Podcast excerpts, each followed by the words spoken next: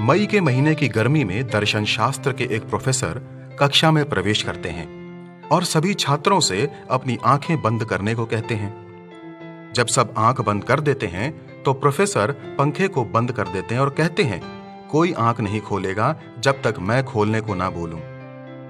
पंखे के बंद होते ही सभी छात्र गर्मी और पसीने से बेहाल होने लगे।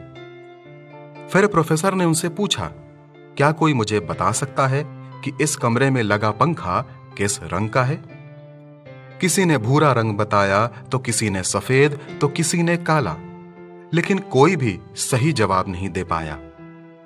अब प्रोफेसर ने सबसे अपनी आँखें खोलने को कहा और पंखे की तरफ़ देखने को कहा, क्योंकि पंखा आसमानी रंग का था।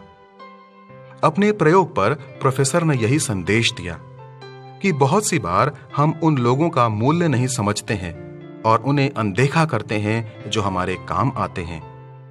लेकिन उनका मूल्य तब समझ में आता है जब उनका योगदान हमारे जीवनों में किसी भी कारण से बंद हो जाता है।